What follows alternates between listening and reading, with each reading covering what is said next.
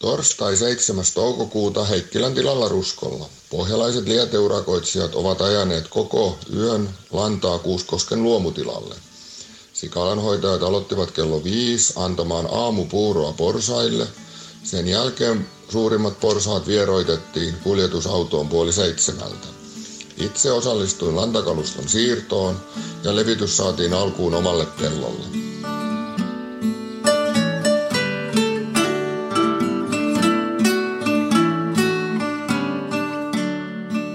Tervehdys, kuuntelet Jalat maassa podcastia. Tässä sarjassa me puhumme suomalaisesta ruoantuotannosta ja ruuasta. Tänään, huomenna ja vähän menneitäkin muistellaan. Mutta luvassa on täyttä asiaa, ehdottomasti jalat maassa.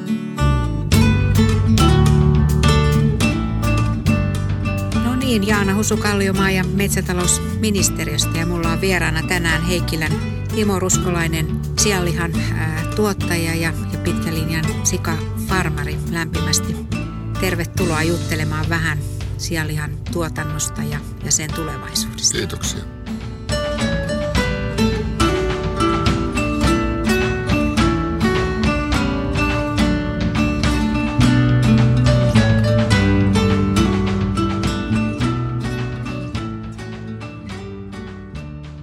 Minkälainen on ollut sun tämä aamu ja minkälainen on semmoinen tavallinen päivä sulla siellä omalla tilalla? Kerropa vähän. Aamullakin tuli muutama sikalan hälytys. Kannan itse kaikki hälytyspuhelimet ihan tarkoitukselle, tiedän tarkkaan mitä tapahtuu. Sitten se alkoi aamupalalla ja hetki oli kotona aikaa lähettää lapset kouluun ja juna asemalle ja kohti Helsinkiä tänne. No niin. Mutta mitä se tarkoittaa, että sulla on hälytys? Mimmoisista asioista sieltä hälytystä tulee? Ne on pääasiassa ilmastointiin ja ruokintaan liittyviin, mutta myös muuhun tekniikkaan, lämmitystekniikkaan. Ja kun mä olen sen tekniikan itse kehittänyt, niin mä oon todennut, että se on parasta, että mä sitten itse ratkon ne hälytykset, jotta koko ajan optimoidaan toimintaa. Se on tärkeä osa mun kehitystyötäni, että eläimillä on mahdollisimman hyvät ja tasaiset olosuhteet koko ajan. Se on jopa yksi meidän niin strateginen kilpailukyky, tavoitteemme, että meillä eläimet voivat joka hetki hyvin. Se kuulostaa tosi hyvältä ja oikeastaan mua kiinnostaa hurjasti tämä, mitä tuota sanoit, että kuulostaa toisaalta tosi digijutulta, digiajalta ja toisaalta sitten ne perusarvot siitä, että, että tietysti eläinten hyvinvointi on tuottajan ykkösasia, niin jos tätä peilaa sun suvun historiaan, niin mä en tiedä kuinka monessa isäntässä teidän tilalla olet, niin mitäs äh, luulet, että siellä menneinä sukupolvina niin ei ainakaan digiaikaa ollut. Et kuvaappas vähän, miten on tässä vuosikymmenten ja voisi sanoa jo vuosisatojenkin aikana niin tuotantotavat muuttuneet. No, mä olen tosiaan viides sukupolvia. Me ollaan siinä nyt 137 vuotta oltu. Eli me tultiin nälkä vuosien jälkeen 1880-luvun alussa – oltiin vuokraviljelijöitä sitä ennen parikymmentä vuotta Huittisissa ja sitten nähtiin silloin, että me ollaan Ukrainan kanssa samaa talousaluetta, oli tämä rautatieyhteys ja kaikki panokset lypsykarjatalouteen. Okay. Sitä tehtiin puolet tästä meidän yrittämisajasta, mutta aina oli nykyiset tavoitteet, että eläinten täytyy voida hyvin, tuotosten pitää olla lähellä valtakunnan kärkeä, mutta ei kärjessä. Se maksaa liikaa, mutta lähellä valtakunnan kärkeä. Ja investoinnit on aina suunniteltu niin, että niitä saadaan käytettyä vähintään 50 vuotta. Eli ei ole sitä normaali ongelmatiikkaa, että tuleeko kymmenes vuodessa maksettua vai ei. Meillä on aina tähtäin seuraavassa sukupolvessa. Ja siihen panostetaan paljon, että seuraava sukupolvi on aidosti kiinnostunut tästä toiminnasta. No siellä pidettiin ensin tosiaan lehmiä ja vielä on lehmä aika pidempi kuin sika-aika. 58 vuotta sitten vaihdettiin sikoihin, okay. eli lehmiä pidettiin 79 vuotta. Okay. Tässä okay. kestää vielä parikymmentä vuotta, että kortit kääntyy. Tosiaan Joo. se oli vuosi 62, kun lehmät lähti. Se oli sitä aikaa, kun Etelä-Suomesta, Lounais-Suomesta lehmät lähti ja sitten sikoihin lähettiin ja – Sikoi kehitettiin toistakymmentä vuotta, mutta sitten 70-luvun alussahan meillä alkoi nämä maatalouspoliittiset toimenpiteet ja sitten lopetettiin sikojen kehittäminen. Sitä ei haluttu enää suuremmaksi meillä oli välituotantomuoto. Meillä oli siinä sitten 5-60 hehtaaria marjanviljelyä, mansikoita ja herukoita. Ja taas kun tultiin EU-hun, me ei pärjätty puolalaisille eikä toisille suomalaisille ja me erikoistuttiin uudestaan sikoihin. Eli 92 mä otin vähän ennakkoa, että EU-hun tässä mennään ja aloin rakentaa sikaloita. Okei. No minkälainen oli sikala silloin 90-luvun alussa? Miten tämä homma lähti liikkeelle? Joo, mun isäni sairastui ja kuoli 87 syksyllä. Mä olin silloin sitten just 21 vuotta täyttänyt Viikissä yhden vuoden ollut pari vuotta sain vielä muutaman seen tehtyä, mutta ei tullut koskaan lopputyötä tehtyä. Ja sinä vuonna, kun isä lopetti, niin meidän yhdistelmäsikala tuotti 1800 lihasikaa vuodessa. Se oli siihen aikaan paljon. No meillä oli sitten satakunta emakkoa. Joo. Ja, ja siitä se sitten lähti hiljaa kehittymään, että 934 mentiin siihen 400 emakon kokoon, minkä sitten 94 tuli mahdolliseksi, kun menimme EU-hun lopulta. Mm-hmm. 98 tultiin 800 emakkoa ja se oli siinä kotitilalla van, osittain vanhoissa navetoissa yhä. Huom, meillä oli yli 100-vuotiaita rakennuksia ja sitten tuli suuri onnettomuus 2003. Tämä palo koko sikala. Ja 2004 me mentiin kilometrin päähän metsään ja rakennettiin sinne sitten ensin 1800 emakkoa ja mikä sitten 10 vuotta myöhemmin tuplattiin. Ja nyt me olisi reilu 3500 emakkoa. Eli kolme ja puoli tuhatta emakkoa. Miten sä arvioisit, kun kuulijat ja minäkään ei kauhean hyvin tiedetä, miten se suhteutuu nyt sitten muihin sikaloihin Suomessa? Kuin iso se on? Se on Suomen suurin emakko määrältään oleva sikala. No jos me verrataan sitten EUn sikaloihin, niin onko se siellä iso vai keskikokoinen vai? Pohjoismais Tanskas löytyy muutama paikka, missä on yhdessä paikkaa sama määrä. Ei löydy, että olisi enempää. Mutta Tanskassa on yrittäjiä, joilla on useassa paikassa sikoja. Mutta sitten heti Baltiastahan löytyy isompia. Okay. Ja EUsta e löytyy isompia, erityisesti Itä-Euroopasta Joo. ja Espanjasta. Joo. Ja sitten maailmalta tietysti löytyy, mäkin olen käynyt jossain Aasian maissa, jossa on ihan jättikokoisia, mutta ne on jo sitten ihan oma tarinansa. Niihin nähden me ollaan pieniä. Mm.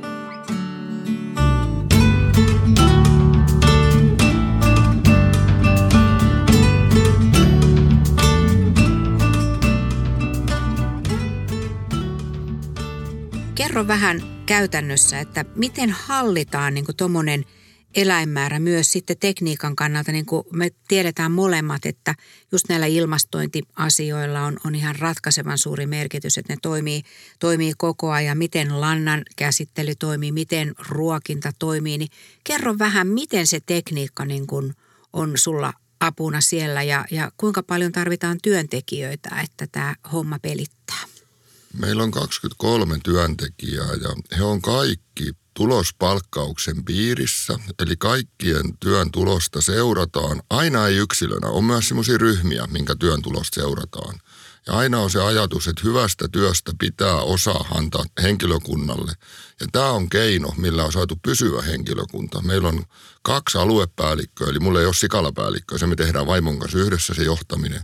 Ja nämä molemmat aluepäälliköt on meillä ollut 18 vuotta. No se on, siitä, aika harvinaista? Siitä me ollaan erittäin ylpeitä ja meidän edellinen sikalapäällikkö, jonka isä oli Tanskassa tuonut 70-luvulla, hän oli meillä 40 vuotta. Okay. Ja se on yksi niin erittäin tärkeä asia siinä yrityksen talousmenestymisessä ja siinä, että ne eläimet hoidetaan hyvin. Että siellä on ihmisiä, jotka on sitoutunut siihen asiaan. Sanoppa joku semmoinen mittari, miten sitä tulosta – mitataan? Onko se porsaiden määrä, henkiin jäävien porsaiden määrä vai, vai kilomäärä vai miten vähän on sairastumisia, niin millaisia mittareita on? Jaana on asian ammattilainen, kun tämä henkiin jäävien porsaiden määrä on se ratkaiseva sehän sisältää silloin, että minkä verran syntyy ja minkä verran kuolee. Mm-hmm. Jos me mitataan pelkkiä kuolleisuuksia, niin tulee äkkiä kysymys, että oliko tämä syntynyt kuolleena vai elävänä. Aivan. Ja sen takia mun mielestä hyvin onnistuneessa tuotannossa pitää mitata henkiin jäävien porsaiden määrää. Se mittaa sen kokonaisuuden. Joo, joo. Miten sun mielestä Suomessa me tota, pärjätään näillä henkiin jäävien porsaiden lukumäärillä nyt vaikka isoon äh, sianlihatuottaja Tanskaan verrattuna? Me ollaan jonkun verran jäljessä, mutta ollaan Tanskan jälkeisessä Euroopassa sit kärkipäässä. Ei välttämättä ihan kärjessä, hollantilaiset on taitavia. Suomessa on myös suuri sisäinen hajonta, niinhän se joka maassa on. Aivan niin on, mm, joo. Mitä luulet, että mikä siinä on, on syynä, että Tanska on vieläkin meitä vähän parempi? Onko niillä vain pidempi historia vai onko siellä joku semmoinen juttu vielä, jossa meidän kanssa ottaa oppia? Niillä on sadan vuoden historia, jos yhteiskunnan parhaimpia aivoja on tullut tälle alalle. Sillä on ollut merkittävä vientituotantotoiminta. Mä aina vertasin sitä, että se oli niin kuin meillä paperiteollisuusinsinöörit. Mutta 20 vuotta sitten tämä vertaus loppui, ne oli elektroniikkainsinöörit. Ja nyt mä en tiedä, onko ne nykyään selluinsinöörit vai mm. pelinkehittäjät. Mm. Mutta se tarkoittaa, että sun täytyy saada muutama yhteiskunnan parhaista aivoista. Ja mä olen sitten tästä omalla kohdallani Tanskaa suhtautunut hyvin avoimesti, kun meillä oli tämä tanskalainen sikalamestari 40 vuotta. Olen siis hänen kanssaan kasvanut. Aivan, Mähän olin pikku lapsi, kun hän tuli meille. Niin, niin, joo. Ja mun suhtautuminen on tämmöinen, että mä aina kaikille mainostan, että on tämä hieno tämä Suomi, kun meillä on pakkoruotsi se on ollut mun menestymisen perusta, että mä jo nuorena miehenä opiskelin lukemaan tanskaa ja kaiken sen tiedon sieltä saa vain tanskan kielellä. Siellähän on valtava tutkimusmassa, jota rahoitetaan joka vuosi parilla sadalla miljoonalla kruunulla. Mm-hmm. Nyt siitä saa jo 15 prosenttia englanniksi, mutta 20 vuotta sitten ei saanut mitään. Kyllä ja varmaan voisin kuvitella, että tanskalaiset ihan tarkoituksella on pitänytkin sen tanskan kielellä, eli heillä on itsellään itsekkäät syyt myös siinä, että satsaa siihen. Mutta mä oon sun kanssa samaa mieltä, että maailmalla kun on paljon minäkin elintarvike tota, viennin yhteydessä kiertänyt, niin, niin kyllähän tanskalaiset nimenomaan on profiloitunut siihen sianlihan tuotantoon ja sekä tehokkuuden ja taloudellisuuden, mutta varmasti entistä enemmän myös näiden hyvinvointiasioidenkin näkökulmasta. Että, ja toi oli kiva kuulla. Mä itse kannatan myös sitä, että tämä pohjoismainen yhteistyö ja se meidän Ruotsin – ruotsin kieli tai skandinaaviska on, on tärkeää ja sitä kannattaa ylläpitää.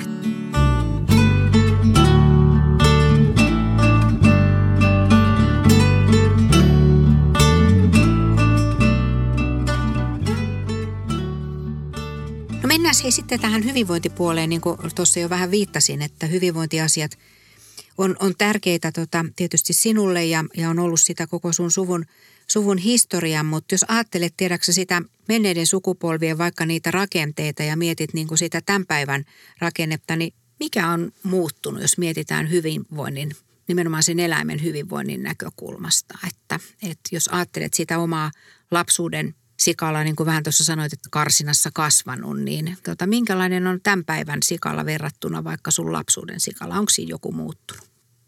Ne, mitä meillä tehtiin vanhoihin navetoihin 60-luvulla, oli matalia, paljon panostettiin kyllä ilmastointiin, mutta sitten 70-luvun alussa, kun tehtiin ensimmäinen isompi uusi lihasikala – niin silloin olen kattellut isän kirjeitä, kun hän kävi Norjan eläinlääketieteellisen korkeakoulun kanssa keskustelua, että kuinka korkea huonetila kannattaa ah, rakentaa APPn vuoksi. Okay. Eli silloin jo meillä oli se APP-haaste. Mm-hmm. Me tunnetaan, että meillä tuli niihin aikoihin myös tämä kotieläintalouden salmonella nollatoleranssi. Se mm-hmm. iski Varsinais-Suomessa 70-luvun alussa siipikarjakasvatuksen broileritiloilla aika paljon. Oli muutama salmonella epidemia.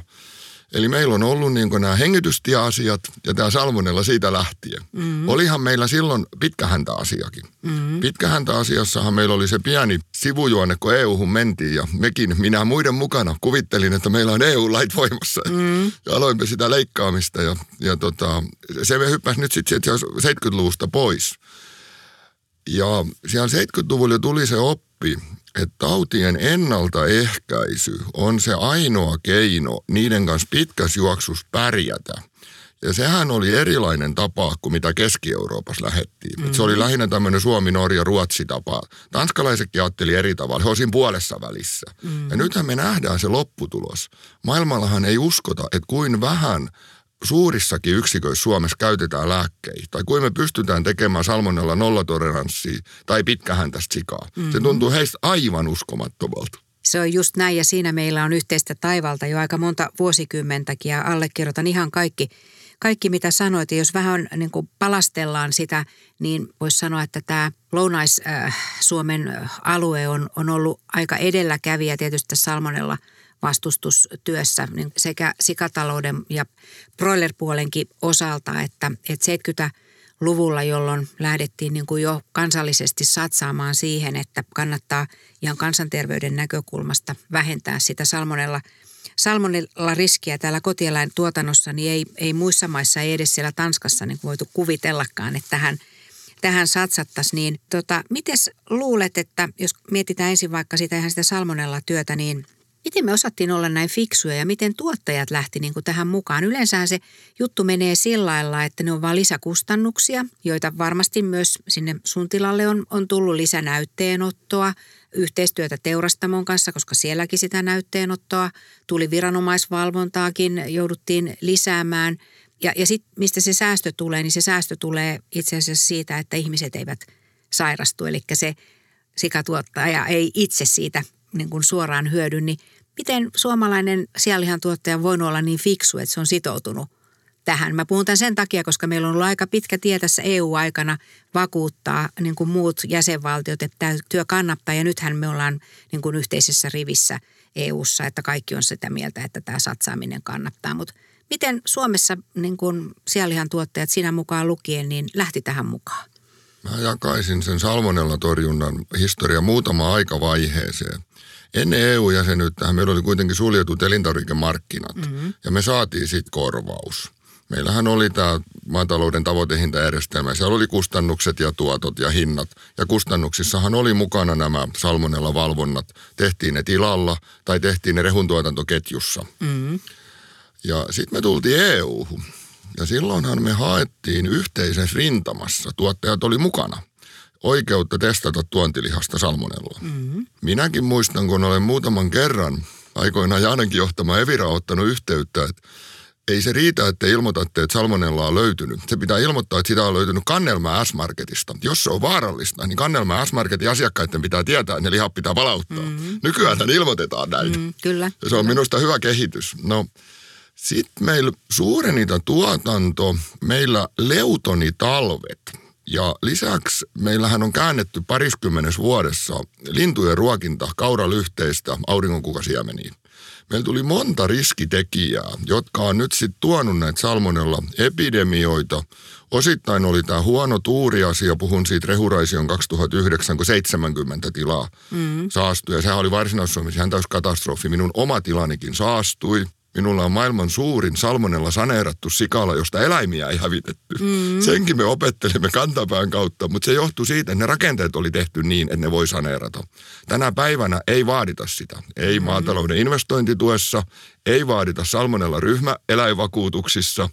Mä jännitän nyt, kun puhutaan, että tähän salmonella kustannukseen tulisi yhteiskunta mukaan. Tulee se sitten tukemaan näitä ryhmäeläinvakuutuksia, jota EU on seitsemän vuotta tuettu – tai tulee se jollain rahastolla, että kai nyt sitten jo vihdoinkin laitetaan myös viljelijöille vaatimukset, että jos me tehdään salmonella nollatoleranssia, niin meidän pitää rakentaa rakennuksia, jotka on mahdollisuus saneerata. Mm-hmm. Vielä tänä vuonna rakennetaan aivan väärin, erityisesti vapaaporsitusta. Tämä on aivan valitettava tilanne. No tämä on hyvä keskustelu ja onkin me otetaan, koska se, että tosiaan itse on ollut mukana niissä myös siinä rehuepidemia-tilanteessa ja, ja tiedän aika hyvin sen haasteen, joka näissä saneerauksissa on. Mutta rehellisesti sanottuna en muistanut, että sinunkin tila oli yksi niitä ja nyt vielä se kaikkein suurin, suurin tuota, varmaan maailmassa suurin sikala, joka on, on salmonella saneerauksen läpi, läpi käynyt. Mutta sehän osoittaa just sitä sitoutumista, joka meillä sinun kaltaisilla viljelijöillä tähän niin kuin elintarvikkeiden turvallisuuteen on. Ja voit olla ihan varma, että tästä työnjaosta niin kuin – valtion ja tuottajien ja koko tämän ruokajärjestelmän osalta niin tullaan jatkamaan. Ja totta kai se pitää huomioida sitten niissä, niissä investoinneissa, joissa nyt sitten, niin kuin viittasitkin, niin tämä vapaa porsitus on yksi niitä hyvin ajankohtaisia asioita, joista puhutaan. Eli nyt keskustelu siitä, että millaisilla pelisäännöillä tulevaisuudessa porsaita tuotetaan, mikä merkitys sillä on, että emakko on vapaana ja kuinka kauan emakko on vapaana. Että et ehkä tätä voisit vähän peilata omasta kokemuksesta ja tämmöisen suuren sikalan näkökulmasta myös, että mitä tämä tämmöinen vapaa-porsitus oikeastaan niin kuin on ja, ja mitä siitä sun mielestä niin kuin kuluttajille pitäisi kertoa. Palataan sitten näihin porsaan saparoihin vielä vähän tarkemmin, mutta mikä on vapaa-porsitus ja millaiset odotukset sulla siitä on, että löydetään semmoinen kansallinen konsensus nyt myös lainsäädäntöön ja, ja sitten näihin investointijärjestelmiin? Vapaa porsitushan periaatteessa tarkoittaa, että emakko porsii vapaana niin kuin luonnossa. Aivan. Mutta meillähän on tässä historiassa, kun on satakunta vuotta sitä porsitushäkkiä kehitetty, niin ollut selkeä tavoite, että me suojelemme myös niitä syntyneitä porsaita. Mm-hmm. Ja silloinhan puhutaan porsaskuolleisuudesta, joka käytännössä on sitä emakon alle jäämistä. Mm-hmm.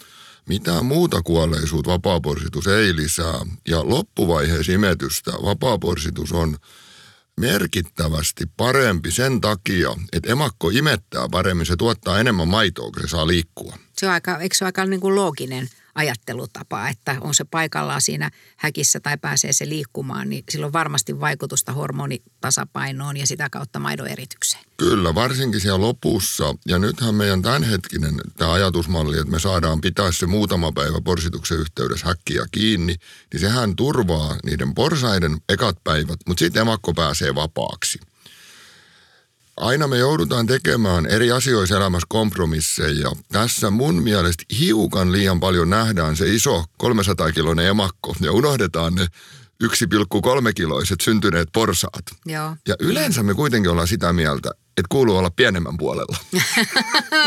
Mutta tässä työssä nyt ihan varmasti käydään keskustelu sekä sen porsaan että, että sen emakon näkökulmasta. Ja mä olen itse aivan vakuuttunut, että tässä fiksussa Suomessa niin tähänkin löytyy hyvä, hyvä ratkaisu, joka on sitten myös hyvä kertoa kuluttajille, koska kyllähän kuluttajille on tärkeää tietää tuota se ruoan ja lihan alkuperä ja, ja entistä enemmän kiinnostaa silloin se, miten se liha on, on tuotettu. Ja, ja kyllähän nyt kun tätä eläinsuojelulainsäädäntöä tässä on, on valmisteltu, niin kyllähän tämä vapaa porsitus ja emakkoasia on siinä hyvin vahvasti esillä. Että, et tota, mä itse suhtaudun hyvin myönteisesti siihen, että siihen löytyy hyvä – hyvä ratkaisu, mutta jokainen possu on yhtä tärkeä, myös se syntynyt pieni.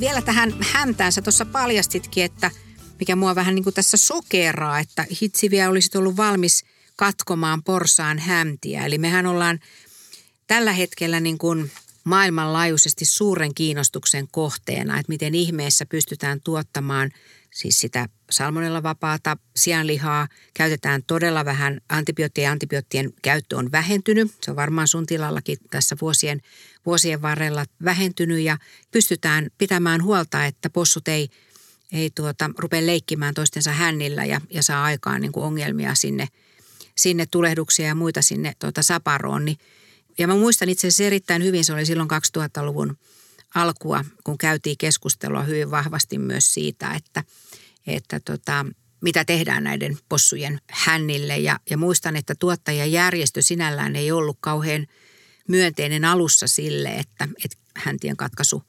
kategorisesti kielletään. Ja, ja syy on aika selvä, että ajateltiin, että tulee lisäkustannuksia, niin kuin useissa näissä hyvinvointiinkin liittyvissä asioissa on – mutta kelkka kääntyi aika, aika nopeasti, niin mikä sen kelkan tota, käänsi ja eikö me oltu ihan tosi fiksuja, kun me päädyttiin siihen, että myös possu saa olla kokonainen. Ihan samalla lailla kuin me kiellettiin koirien häntien katkaisut ja korvien typistämiset, niin myös possulla kuuluu olla häntä. Eli me puhutaan kokonaisista eläimistä jälkikäteen ajatellen oltiin fiksuja, siis tämä lainsäädäntömuutos. Ja se osuus jälkikäteen ajatellen aika hyväänkin kohtaan, että silloin oli vielä paljon sikaloita rakentamatta. Aivan. Siellähän Joo. 95 jälkeen tehtiin määrätty investointikierros ja sitten käytiin semmoinen oikeustaistelukin, missä ensin MMM eläinlääkintäosasto voitti käräjillä, että häntiä ei saa katkaista, mutta hävisi hovissa. Mm. Mä olin, olin tietoinen siitä, se ei ollut mun tilalla, niin se oli Pohjanmaalta. Ja MM eläinlääkintäosasto totesi, että korkeampaa ei mennä, kun tuottaja vetosi EU-direktiiveihin. Mm. Niitä vasta ei uskallettu lähteä, mutta sittenhän meillä kävi se tosiaan 2006 marraskuun alkupuolella, että maatalousministeri, alle, 2002, 2002. Anteeksi, allekirjoitti paperin, että ensimmäinen tammikuuta tämä tulee. Ja mä aina sanon maailmalla, että se oli muuten 54 päivää se siirtymäaika. Mm. Ei enempää eikä vähempää. Siellähän pyydetään 15 vuoden siirtymäaikoja. Mm. Me mentiin 54 päivää. Ja sillä hetkellä, kun se päätös tuli, niin Suomen tuotannosta 10-20 prosenttia katkaistiin. Eli se oli vasta alussa tämä oikeustapaus oli 90-luvun lopussa, niin 2000-luvun ekoina vuosina alettiin katkaista. Mun tilallani katkaistiin yhdeksän kuukautta. Okay. Mekin siis uskoimme siihen tehotuotantomalliin. Samat oikeudet meillä kuin Euroopassa, koska lihaa sai tuoda. Sitten me oltiinkin aika epäuskoisia aluksi, kun tehtiin tämmöinen päätös. Ja silloinhan sikatuottajat totesivat, että meidän täytyy perustaa oma yhdistyksemme. joka sitten perustettiin 2005 ja nyt se täyttää 15 vuotta Suomen sikayrittäjät. Ja ensimmäiset viisi vuotta me käytettiin, että tämä pitäisi muuttaa tämä sääntö. Meille samat. Sitten me ymmärrettiin, että se on mahdoton tavoite. Sinä aikana oli jo opittu rakentamaan erilaisia sikaloita, millä tämä pitkähäntä onnistuu. Aivan. Seuraavat viisi vuotta me sitten kehitettiin sitä. Ja nyt viimeiset viisi vuotta me ollaan oltu Euroopassa pitkähäntä lähettiläinä. Juuri ja kaikki näin. pyörittelee päätään. Ja tämäkin alkoi sillä tavalla, että 2015 EUn eläinsuojelu tarkastus osui Suomeen. Tarkastettiin, siihen aikaan Evira teki valvontaa, niin tarkastettiin Evira ja sitten ne pyysi, että he haluaisivat jutella aitojen tuottajien kanssa. Ja meitä oli sitten kolme sijanpitäjää ja siellä oli siis EUn paras edustus eläinsuojelualalta. Meillä oli varattu kolme tuntia, ja kun oli tunti puhuttu, niin sitten me ymmärrettiin, että nämä eläinlääkärit ei tiedä, että meillä on pitkät hännät. Ja nämä ei usko. Sitten me puhuttiin kaksi muuta. tuntia siitä asiasta.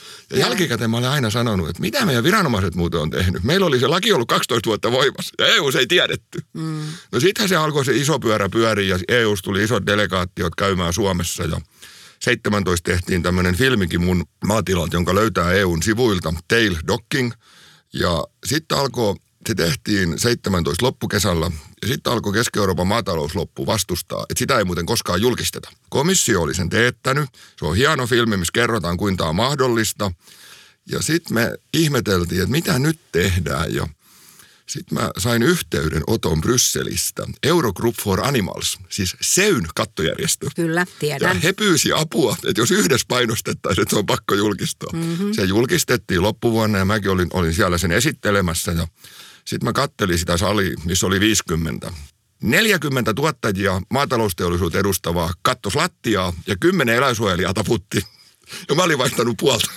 Mutta mä oon ihan hirveän ylpeä tästä, tästä tarinasta. Mä muistan sen nimittäin tosi hyvin sen 2002 ajan, tota, koska mä silloin syksyllä siirryin sinne Euroopan komission leipiin ja, ja sitä ennen meillä oli tota, lausuntokierrokset ja keskustelut juuri tästä ja, ja, ja muistan hyvin, hyvin sen pohdinnan, mikä tota, tähän liittyy, mutta, mutta kyllä se on yksi niitä Suomen, voisi sanoa eläinten hyvinvointihistorian niin kuin todellisia menestys tarinoita. Ja mä nostan erittäin korkealle oman toimintasi ja myös tämä tarina tästä Eurogroup for Animals, jonka kanssa on paljon ollut sitten myös siellä komission aikanakin tekemisissä, niin mä nostan sen tosi korkealle, että, että Suomi ja suomalainen sianlihan tuottaja on osoittanut sen, että miten pystytään sekä tilaratkaisulla, mutta mun mielestä vielä enemmän sillä teidän käytännön toiminnalla. On sitten kyse ilmastointiasioista tai mitä varmasti sulla mukana on siinä niiden hoitajien arjen työstä, niin te pystytte hoitamaan ne eläimet niin,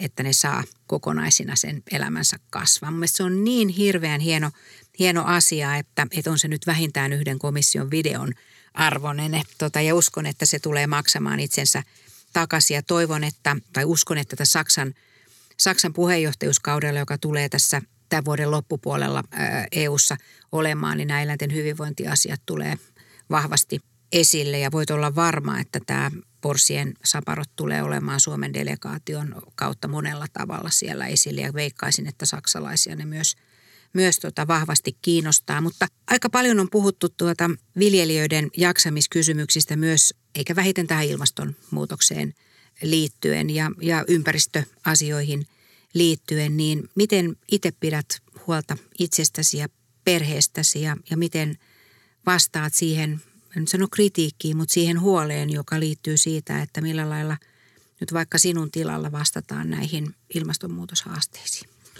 Se oma jaksaminen on kaiken perusta ja me ollaan siinä lähetty siitä ajatuksesta, että meidän pitäisi lähiyhteisössä olla hyvissä väleissä, jolloin me ollaan vuokrattu kaikki pellot pois. Me ollaan pahana siitä, että tukipolitiikka tekee toisinpäin. Pitäisi haalia omaa peltoa kotieläintilalle, mutta me on todettu, että se on meidän perheen jaksamisen perusajatus, että me tehdään oma asiamme kotieläimillä ja me ollaan hyvissä väleissä kaikkien naapurien kanssa. Meillä on neljä eri pellon vuokraajaa. Perheen kanssa yritetään muistaa pitää lomat ja yhteinen aika. Yritän itse katsoa, että on erilaisia ystäväpiirejä, joissa toimii tai muuta toimintaa. Ja, ja käytännössä on hyvin tärkeä viljelijäystäväpiiri, joka aika paljon on tietenkin sijantuottajia, ja sieltä löytää aina vastauksen kysymyksiin. sitä voi itse pohtia, onko ne vastaukset aina oikein, No se mutta se on totta. haastavaa keskustelua. Mm, mutta pitää olla myös ystäväpiiri sen ulkopuolella. Mm. Ja oma henkilökohtainen jaksaminen myös osittain perustuu kuntoliikuntaan. Se on näitä kuntorasteja kesällä ja hiihtämistä talvella, mutta hiihtämistä varten joutuu Turusta lähteä vähän kauemmas. No se ainakin tänä vuonna on. Mutta tiedätkö, kun mä tuota kuuntelen, niin, niin tota, sähän puhut kuin yritysjohtaja. Eli se, mitä sinä olet omalla tilallasi tehnyt, niin on strategisia valintoja ihan samalla tavalla kuin vaikkapa sen ison metsäteollisuusyrityksen johto tekee. Eli sä oot tehnyt ne valinnat juuri peltojen ja sianlihan tuotannon välillä. Ja on tosi tärkeää sen strategisen toiminnan keskiössä pitää myös se oma jaksaminen, sekä fyysinen että henkinen jaksaminen. Niin oletko sinä onnellinen suomalaisen ruoantuottaja? Olen. Koen, että teen tärkeää työtä, koen, että saan siitä tyydytystä ja koen, että kuluttajat arvostaa meitä. Ja myös viranomaiset arvostaa meitä. Niin mä haluan sulle sanoa, eli ministeriön kansliapäällikkönä mä arvostan teidän tekemää työtä ja toivon, että tämä meidän keskustelu on välittänyt sinulle myös sen, että te olette hirveän monessa asiassa mukana. Maailma on ihan toisenlainen kuin meidän kummankaan lapsuudessa. Kauniita muistoja sinne lapsuuden kesiin liittyy, mutta eläinten hyvinvoinnin kannalta, mutta myös monipuolisen ympäristötoiminnan kannalta, niin meillä on niin paljon enemmän tietotaitoa ja osaamista, jolla me voidaan toimia tänä päivänä kuin meidän, meidän lapsuudessa, eikö vaan? Niin se lisää ehkä vielä enemmän sitä kunnioitusta ja, ja myös sitä kuluttajan arvostusta teidän työtä kohtaan. Ja se lisää myös semmoista tulevaisuuden uskoa. Meillä on niin paljon enemmän keinoja kuin meidän lapsuudessa, niin kyllä me hanskataan nämä kaikki maailman haasteet. Ja se on ehkä mun sanoma yleisestikin ihmisille, että tulevaisuus on varmasti parempaa kuin menneisyys. Se on munkin motto, että aina tuleva huomenna on vielä paremmin kuin tänään. Eli ei meillä huonosti ole tänäänkään, mutta huomenna on vielä paremmin. Ja kiitos kovasti, oli mukava jutella kanssa. Kiitoksia.